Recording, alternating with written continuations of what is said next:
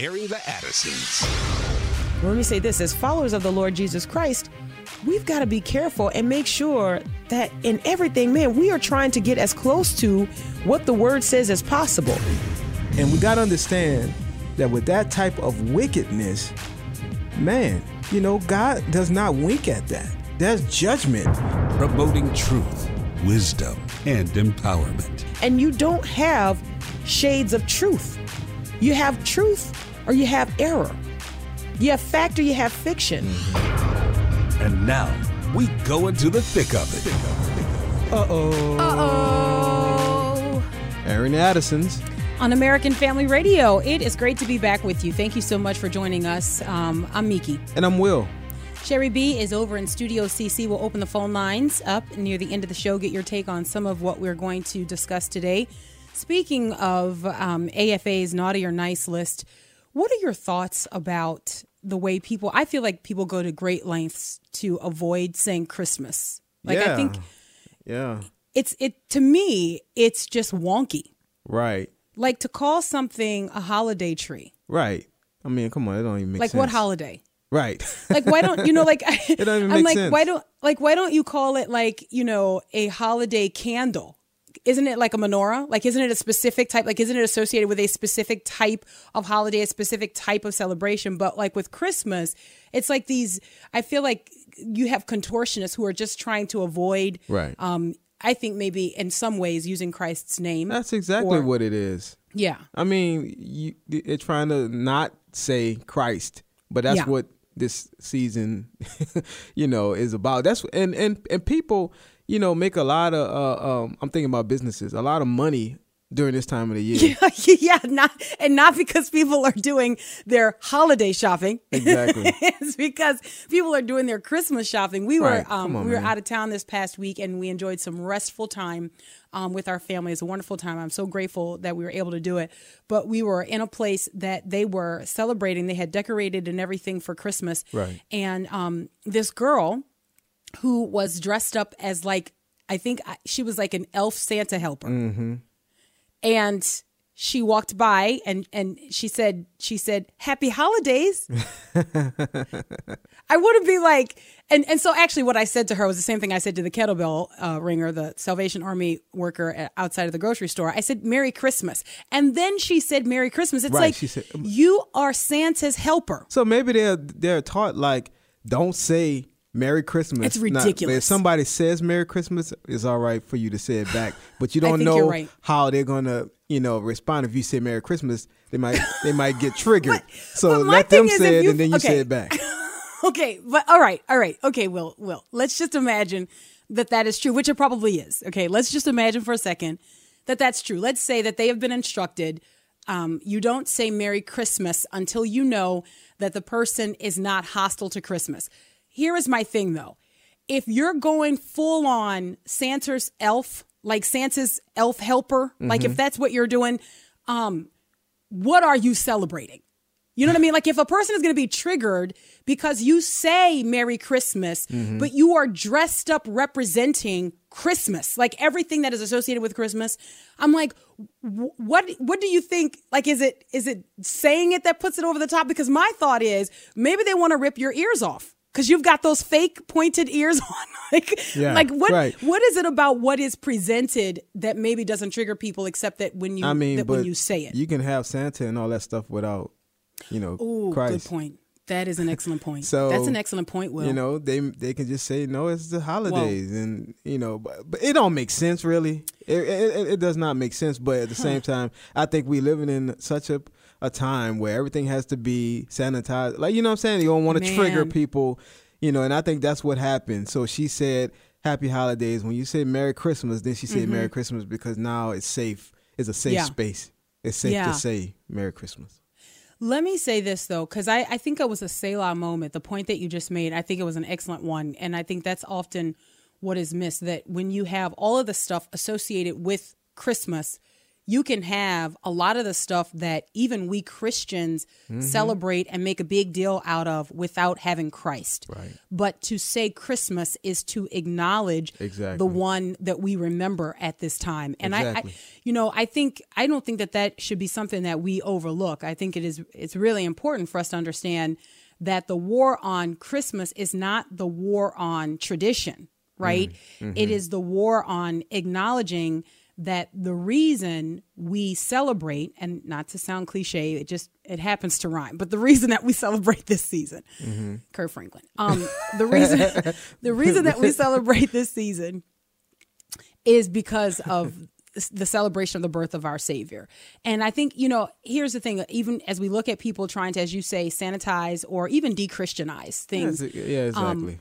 I think that Christians have to be careful and be aware that we're not doing that. You know, Right. we get all caught up in the decorations and the festivities, and we can be upset that we feel like secularists are trying to secularize our country. Mm-hmm. But I guess the bigger question is are we as Christians doing that in practice? Are we secularizing?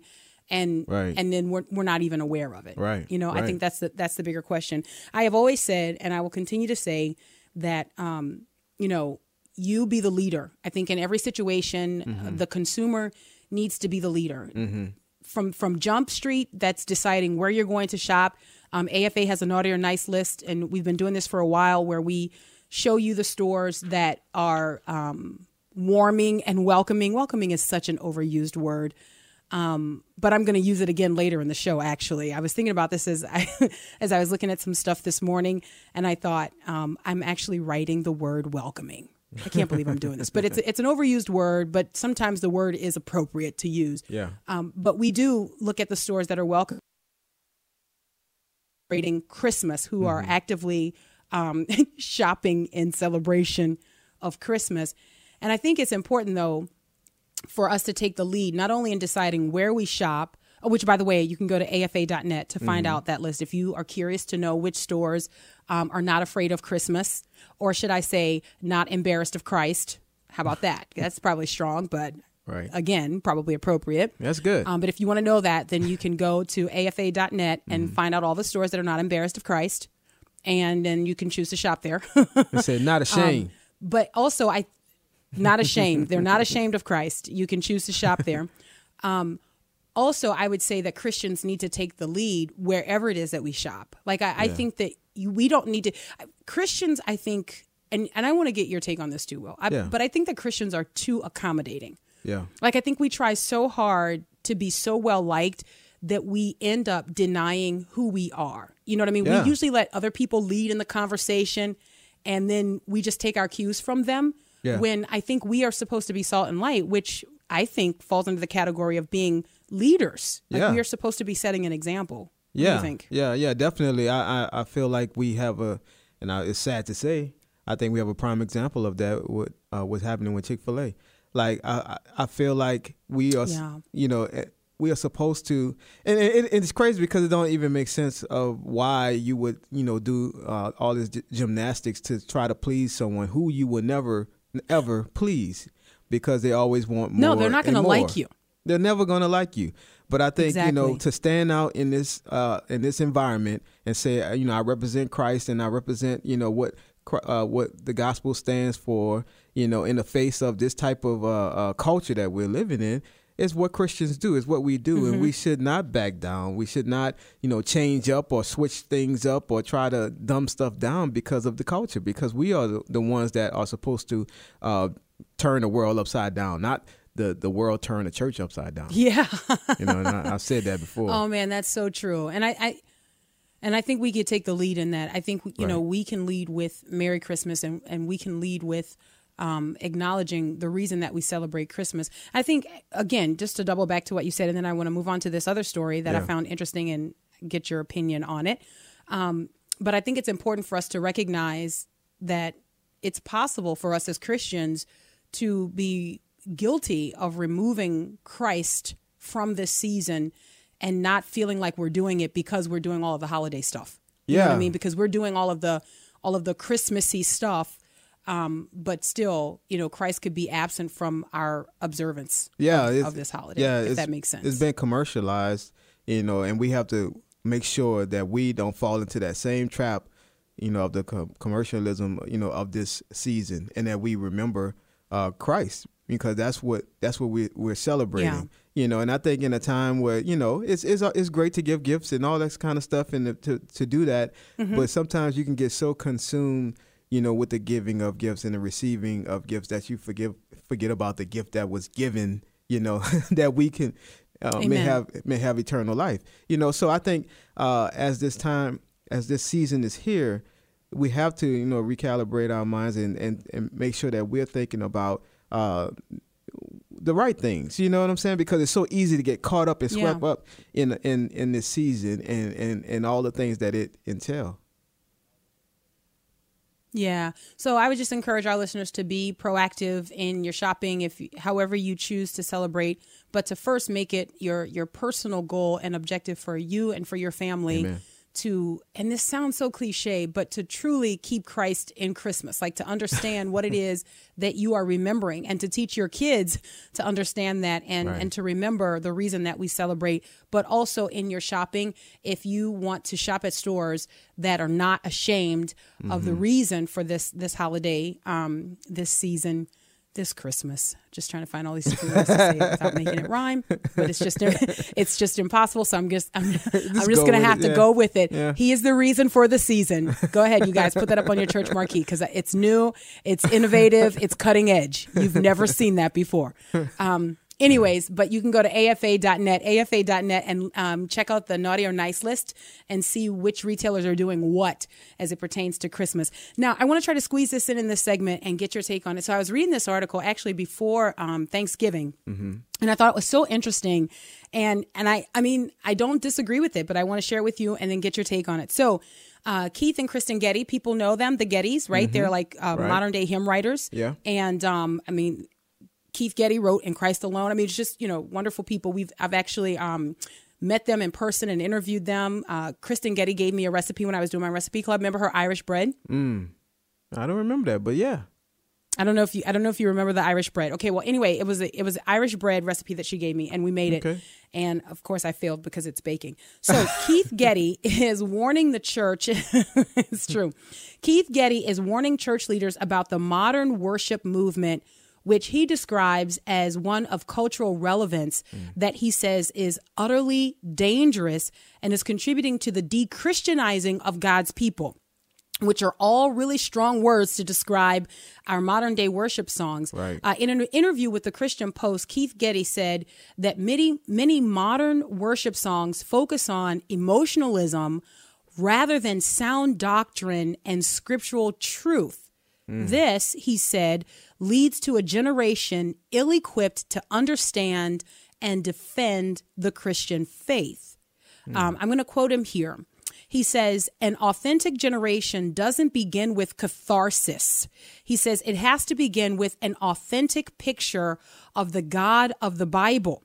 And then he went on, he said, over 75% of what are called the great hymns of the faith talk about eternity, heaven, hell, and the fact that we have peace with God.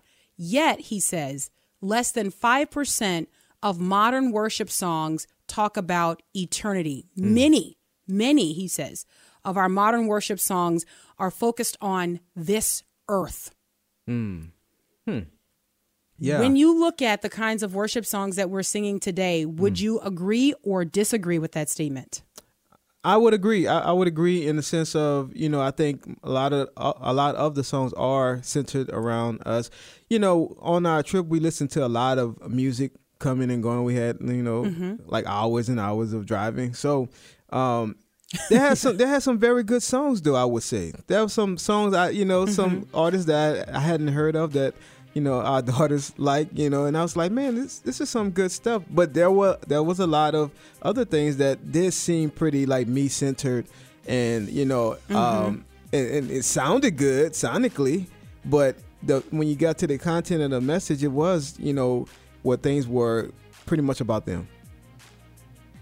Yeah, and I think that it leads to a great conversation when you're listening um, to be able to insert actual theology or to just be able to avoid it altogether. Yeah. Um, no, I but I don't disagree with him though. I think we do see an increase in this in the music today. It's it's me focused rather than Christ focused. Yeah. All right, we got to grab the break. Airing the Addisons on American Family Radio. We'll be right back.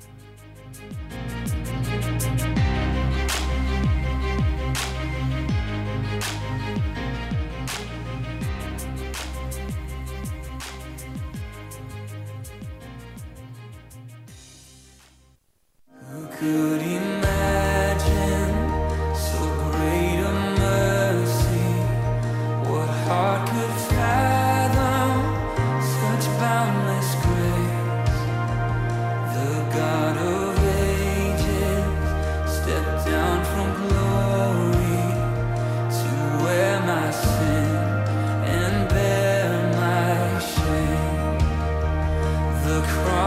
that's theologically sound.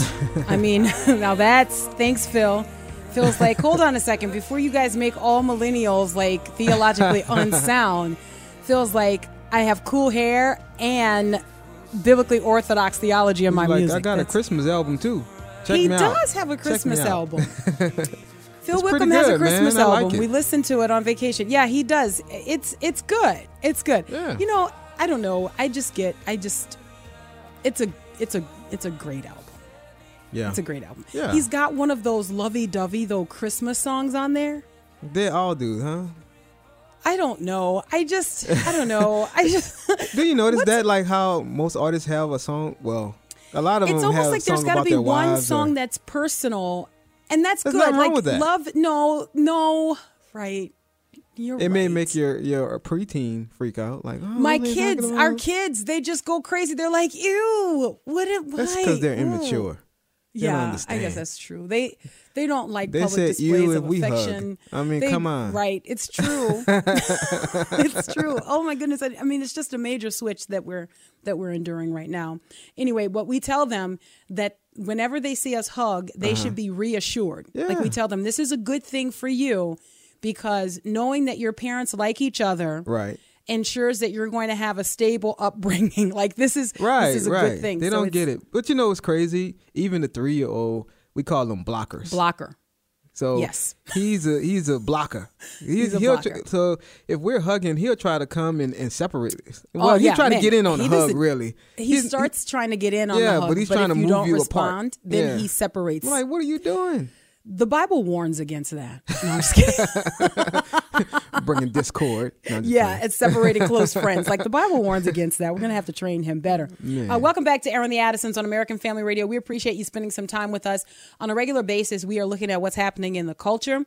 Um, we we are looking at some of the trends that we feel like affect the church and affect the people of God, and so that's what that's our area of interest. And whatever falls under that category, that's what we're discussing. Today, we're going to take a look at a New York Times article the headline is that the fertility rate in the U.S. Um, has hit a record low. And these, these are numbers from 2018. And so, as I was looking at this, as reading this article, and then kind of doing some cross referencing with some other things that I, I was aware of historically, as we've been watching the birth rate decline in the United States of America, and we've been issuing these warnings. Um, there was there was a pause for a few years um, in issuing the warning that hey, the birth rate is dipping, the birth rate is dipping, um, and then the focus turned toward you know there's all different types of families, and so then you can't be talking about there being all different types of families, even families that it's impossible for them to reproduce, and then also lament the declining birth rate, right? So that causes a conflict. So then the declining birth rate gets ignored. So, what this tells me, if the New York Times has written an article on this, it tells me that we are in a very scary place that the reproduction rate in the United States of America cannot be ignored.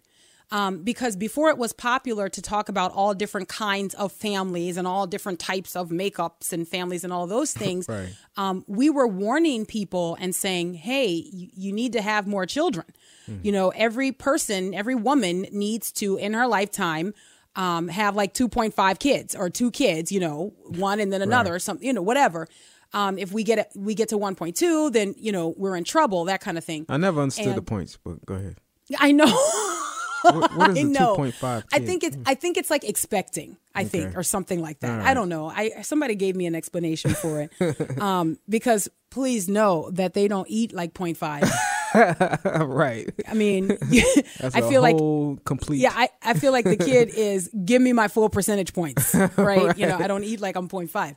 Um, but no, so so here we are now. We're we were warned about the declining birth rate, then we ignored it, and I think we ignored it out of convenience because it's inconvenient to talk about the need to reproduce when you are also celebrating families that can't right and and i don't mean because you know biologically um, they could but then you know maybe there's there's an ailment or there's something that's going on that has made reproduction difficult. No i mean biologically they cannot. They they physically cannot reproduce. So those are the families that we were celebrating and continue to celebrate.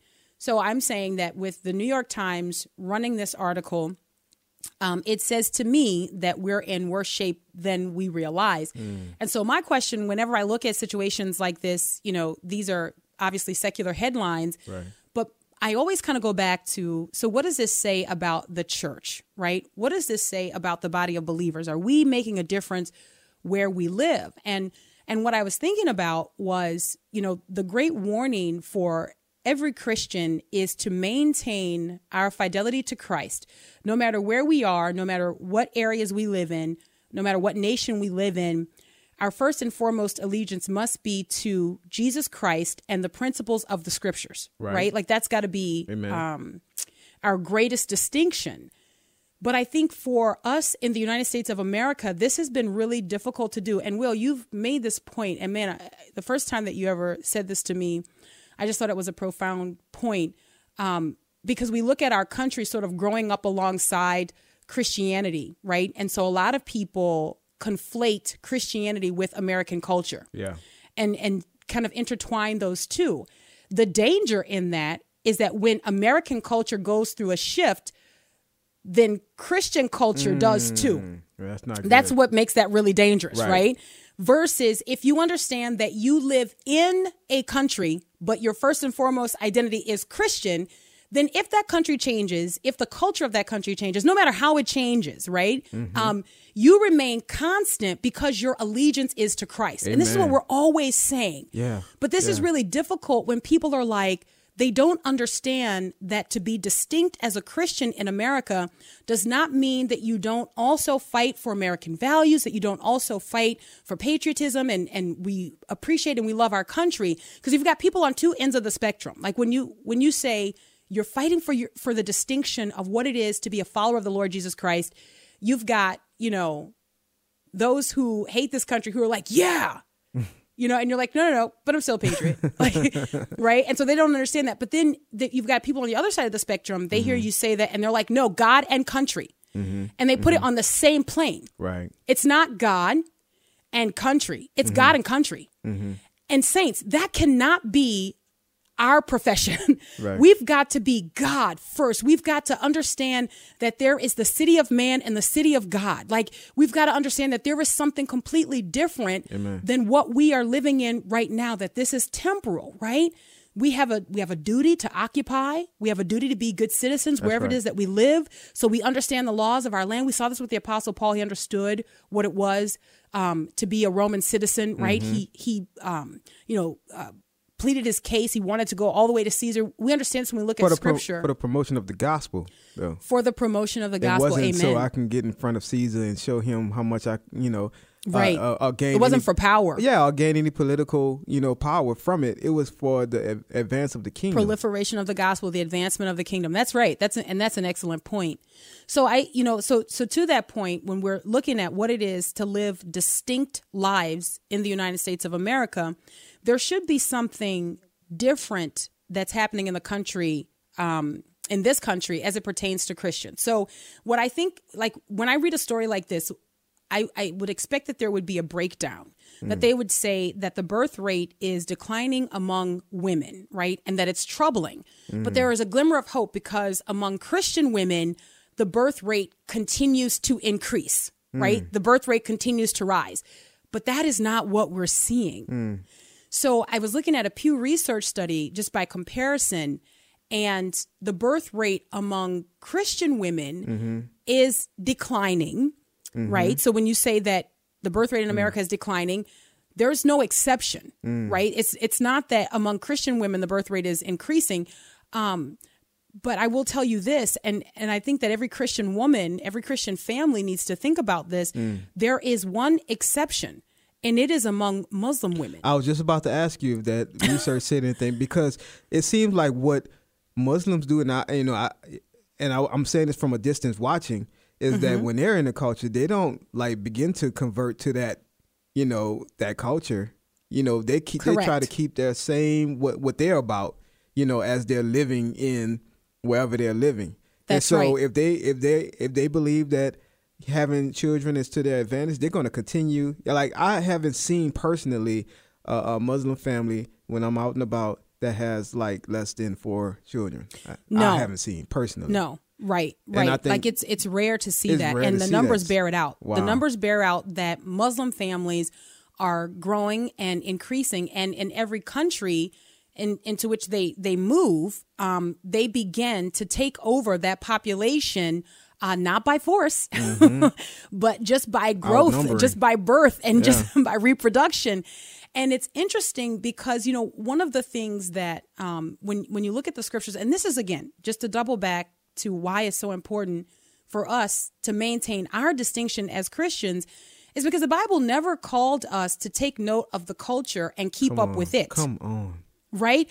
Like if the Lord has said to us to be fruitful and multiply, then that is his command. That means that if it falls out of vogue in the United States of America, that that means that Christian women don't start taking their cues f- because of that or And, from and- that. and that's what happens. yeah. when you're so tied into a certain culture, you know, when like you said earlier, when that culture begin to shift, you know, you begin to shift because in in in America, big families was a norm at one time. Yeah. you know, and so Yeah. when those things begin to shift. You know, if you're so intertwined into that culture, and you know that you're not holding fast to what maybe the Word of God is saying about you know reproduction and everything, then you begin to shift towards where the, your culture is going. And That's not what we do as Christians. No, it's absolutely not. And you know, I, I think that there should be we we have enough history under our belt to look at i guess what would be a warning from europe like what we see kind of uh, begun in europe it seems to be a matter of time before it spreads to the united states of america you know? So trend. we look at our churches secularizing we look at our um, institutions of higher learning secularizing. All of this stuff began in europe and we were trying to hold it off. In fact there are missionaries you know going into uh, different countries in europe to try to to help um, because we were kind of holding the line. But now we have kind of broken formation here in the United States of America. And so what is happening is what we saw once and we said, oh, poor Europeans. Now it's it's poor Americans. I mean, for example, man, I was I was looking, there's a PBS um, story that I was looking at Yeah. where like um, Italy, Italy, yeah. is in such goodness. dire straits that they're now trying to think of how to incentivize families. How can we get families to have children? And we've seen this in other places too, where there's been incentives. I, I don't remember exactly where, but they were like the government, you know, wanted so bad for people to have kids that they'll give days off and stuff like this, you know, to incentivize people having children. Oh man, was that like Switzerland or something like that? exactly like I, I was, that is it that's familiar to me. That's Yeah. familiar to me. I remember reading that or hearing about that recently. But like in Italy right now, Mm-hmm. I mean, there's there, I was looking at this story. There's a, a couple small towns, one in particular, where um in all of the town, like I think last year there were like five babies born in the whole year, and it's such a big deal that the church bells bell ring, ring. every Yeah. time there's a baby born because they're so few and far between. And so I look at that and I say, now here's the thing though, and, and I think we need to have this conversation. Mm-hmm. We're not saying that everybody needs to be a Duggar. Right. right, right, right. Like, right? I mean, like, no one is saying that you need to be 18 and counting to show that you believe that what God said is wise. Right. Because he said, be fruitful and multiply. Right. Right. Right. And in fact, it's amazing because this is one of those commands that he kind of reiterates after the flood. Right? Like when Noah and his mm. family get off, they're told again, it's like a reestablishment kind of a mm-hmm. thing where you say, okay, and I still meant that what I said. Right. you know what I mean? Like, yes, I have destroyed all of creation. I have spared only you eight. But here again, what I said in the beginning, I'm saying again mm-hmm. be fruitful and multiply. And I, I feel like we found ways to dodge this. But I think what's happening in the United States of America is that we reach this point where the Lord just kind of allows us to walk in our perception of wisdom, right? So we say, well, you know, the economy's not good. So we had a recession 2007, 2008, and there was an expected dip in the birth rate. But what usually happens is that the birth rate is supposed to come back up, right? So after you come out of the recession, the birth rate is supposed to come back again. up. Everybody's well, every everybody's happy They feel secure and safe. and and they feel financially secure and safe. And so, you know, I mean, hello, baby boomers. All of you guys have this story, right? This is your story post the depression. Okay. Um, so that's what's supposed to happen. But what we're finding, at least according to this information from 2018, what we're finding is that we are not experiencing this uptick in the fertility rate or in the, the birth rate in the United States of America. In fact, what they're also finding is that men and women are getting married later. So women are putting off having children. So in the area, like if you break this down, like demographers are looking at this and they break this down by the age of women. And, and historically, uh, women would have most women would have children um, around 21 22 that's the kind of the the average age for women to have children for men it was like 23 24 that kind of thing now for women it's at 25 and for mm-hmm. men it's at 28 but that number is going up. So millennials are waiting to have children. Now they're in their 30s and so where there was one glimmer of hope in the birth rate is among women in their late 30s early 40s mm. the interesting thing about that is that the longer you wait to have children, the more you are quote unquote at, At risk. Yeah. You understand what I'm saying? And so we live in a culture where we have kind of glorified a type of selfishness that looks like advancement. Mm. It doesn't look selfish because it looks like you're doing the best, you know, for society. Right. But the best for society is to be married, to settle down, and to have children. Amen. God is infinitely wise. That's right. All right, we got to grab the break. Airing the Addisons, American Family Radio. We'll be right back.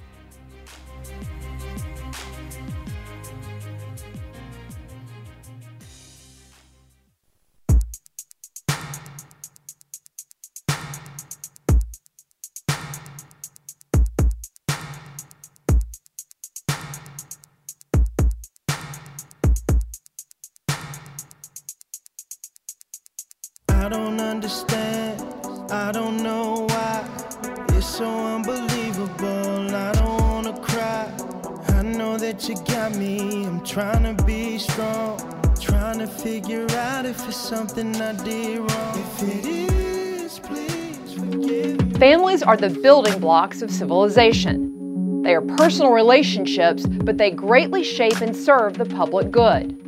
Strong families make for strong communities. Conversely, family breakdown harms society as a whole.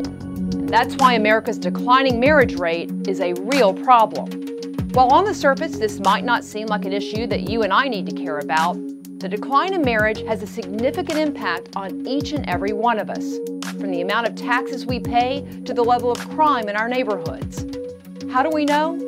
Well, decades of statistics have shown that on average, married couples have better physical health, more financial stability, and greater social mobility than unmarried people. Other studies show that the children of those couples are more likely to experience higher academic performance, emotional maturity, and financial stability than children who don't have both parents in the home. The social and economic cost of family breakdown is paid by everyone. Studies show divorce and unwed childbearing cost taxpayers over $110 billion each year. But the real victims are children. Children raised in single parent homes are statistically more likely to abuse drugs and alcohol, exhibit poor social behaviors, and commit violent crimes. They're also more likely to drop out of school. And when it comes to fighting poverty, there is no better weapon than marriage.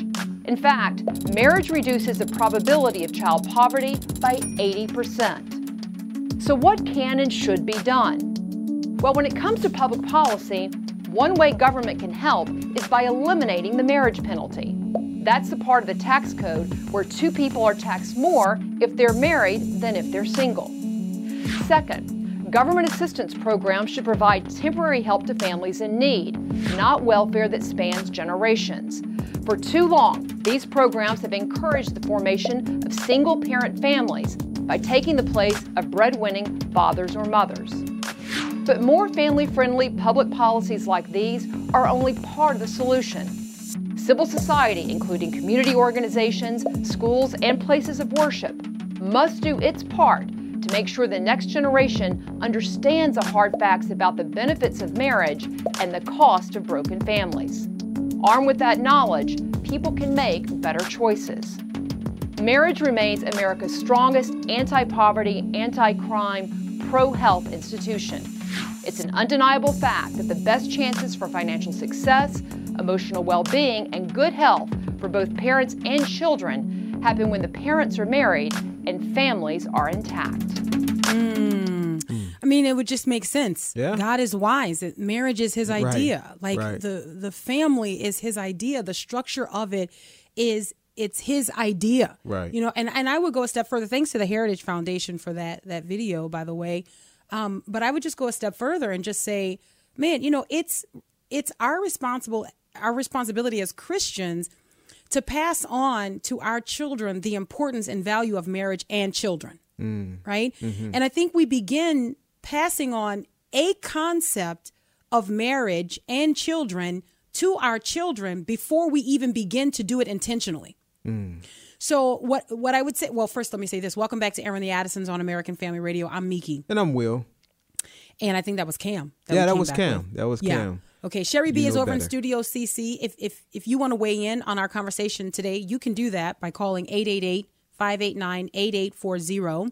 888-589-8840. You can comment on um, Keith Getty and his commentary on worship music today. If you want to comment on the declining birth rate in the United States of America, um, you can do that as well. 888-589-8840. I think Christians have the responsibility to begin um, before we even realize that we're communicating to our kids the importance, the value, and the worth of children. Um, we we have the responsibility to do that in our families. So what I mean by that is that you don't sit down and say, "Hey, now you need to get married and you need to have children." No, our children are watching us and they are deciding based on what we present to them whether or not marriage is something they even want to get into. Right? Like are we presenting to them this idea that oh my goodness, this old ball and chain you know what I mean? Like, Right, you know, like are we are we just like you know always having had a slice of lemon before we talk to one another in our families? Like, do we enjoy each other's each other's company? And do our kids have this sense of being a burden when they're Right. around us? And that's what they're going to get from the outside sources in the media and, you know, I mean, entertainment and stuff like that. It doesn't hold a high view of marriage. So we in the home, we we set that that mark, you know. Exactly right. And and I so here is my challenge. My challenge is to the household of faith, you know, when the body of believers gather together, like when we are all in one place, do we have a distinction in the way that we function, something that sets us apart from the world? In other words, do we are we saying to the kids in our midst that you are welcomed and that's where the word hmm. welcoming comes in because we're having all these conversations about creating welcoming spaces right? But my question is are we welcoming of children in our Right. midst? Like do we treat children in church like oh you know we can't wait to be done with you. You know I, I said recently i was speaking at a women's event and i said recently that i mean look if you've got a church that everything is is quiet and in order and you never have to worry about babies crying or children needing to be taken out or anything like that. If your if your church is everything is neat and we don't have any of those issues chances are you know chances are you have a dying church. That's true. you understand what i'm saying? Like when when we talk about the birth rate and us needing to reproduce um we're not just talking about social security We're not just talking about being able to take care of the elderly and and and have a strong Right. workforce. Right. These are all the social ills of a birth rate that is in decline. Just ask Japan, just ask Russia, right? This Mm. is what they're dealing with right now. And so now they're trying to see how they can outsource humans or, you know, Yeah. farm in humans, all Yeah. right? I- Immigration. So there, how do we get more people into our country because we're not making more people within our own borders? Man. But I think for the Christian, we have a bigger problem, and that problem is not workforce. It's not care for the elderly. Um, it's not Social Security and all of those things. No, our bigger problem is that our faith proliferates first within the context of family. That's right. That's right. So when Peter stands up in Jerusalem and he's like, you know, this message is for you, for your children, and for those who are afar off, Mm-hmm.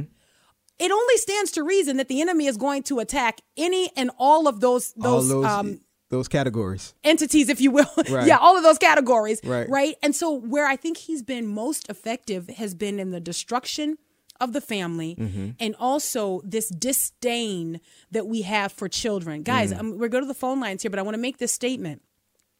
I get some of the nastiest looks from people that I bet sit in church pews on Sundays when I show up at a store with our five kids. Hmm. Some of the nastiest looks. People make better faces when you're walking around with a pet than they do when you're walking around with children. And, and as Christians, we have to ask ourselves, where do we get that? Where, where is that mindset coming from? Because if we're holding to the scriptures, all we see in the Bible is that children are a blessing. Psalm from God. 127. You know, Psalm all we see 127. is good things about a heritage and children and a legacy and all and all these things. So this must, uh, th- these things must come from the culture that we live in, that we've allowed to infiltrate even our church, the way Mm-hmm. that we do church. You know, and and we have to step back and say, man, have we been in, been influenced by where we're living right now? You know, and and, t- and have taken on that mindset as opposed to what the Bible says. And that's dangerous. That's dangerous. Yeah. That's the danger of letting any type of distinction or any kind of what you would define as who you are, letting those things take top billing over being a Christian. Mm-hmm. Right, Right? It makes you ineffective in the culture. All right, let's go to the phone lines 888 589 8840. Wil the Great. Where do we go first? Let's go to Paul in Pennsylvania. Hi, Paul. Hi there. How you doing today? Doing great. I'm I'm enjoying your show. I uh, I want to relate to you. I'm I'm 82. I got uh, four grown children who are in their 50s and six grandchildren. Wow. But be- before I was married, I said to a, a lady who happened to be a pastor's wife at church one Sunday morning, "Are you all ready for Santa?"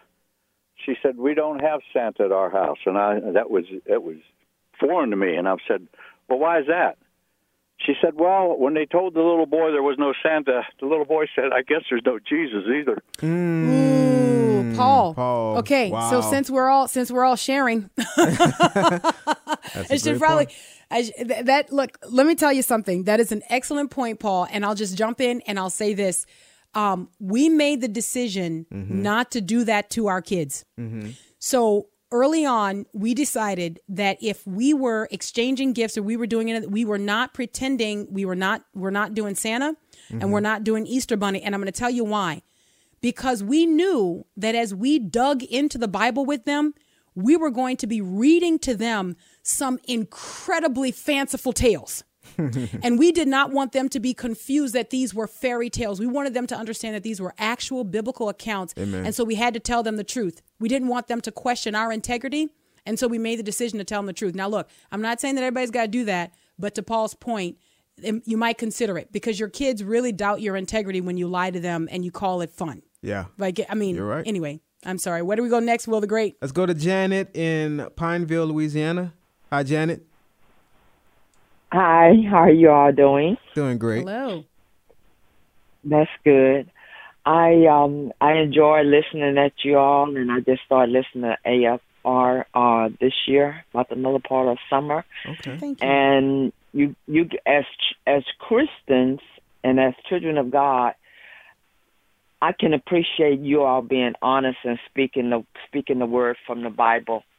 And as a child, as a Christian, we shouldn't we shouldn't waver. We should stand on the word of God and uh, stand for the truth. Amen. And what I want to talk about is uh, the government and uh, living on uh, assistance. You know, it's okay for the use that for a temporary thing, but not to live on it uh, like some families have for generation after generation. And I had a I had a child. Uh, he was born in '72, and um, you know I was born in '53. But anyway, he was born in '72, and I went to California when he was a year and a half. So I come back home in '89 to be with my mom and dad, which they're deceased now.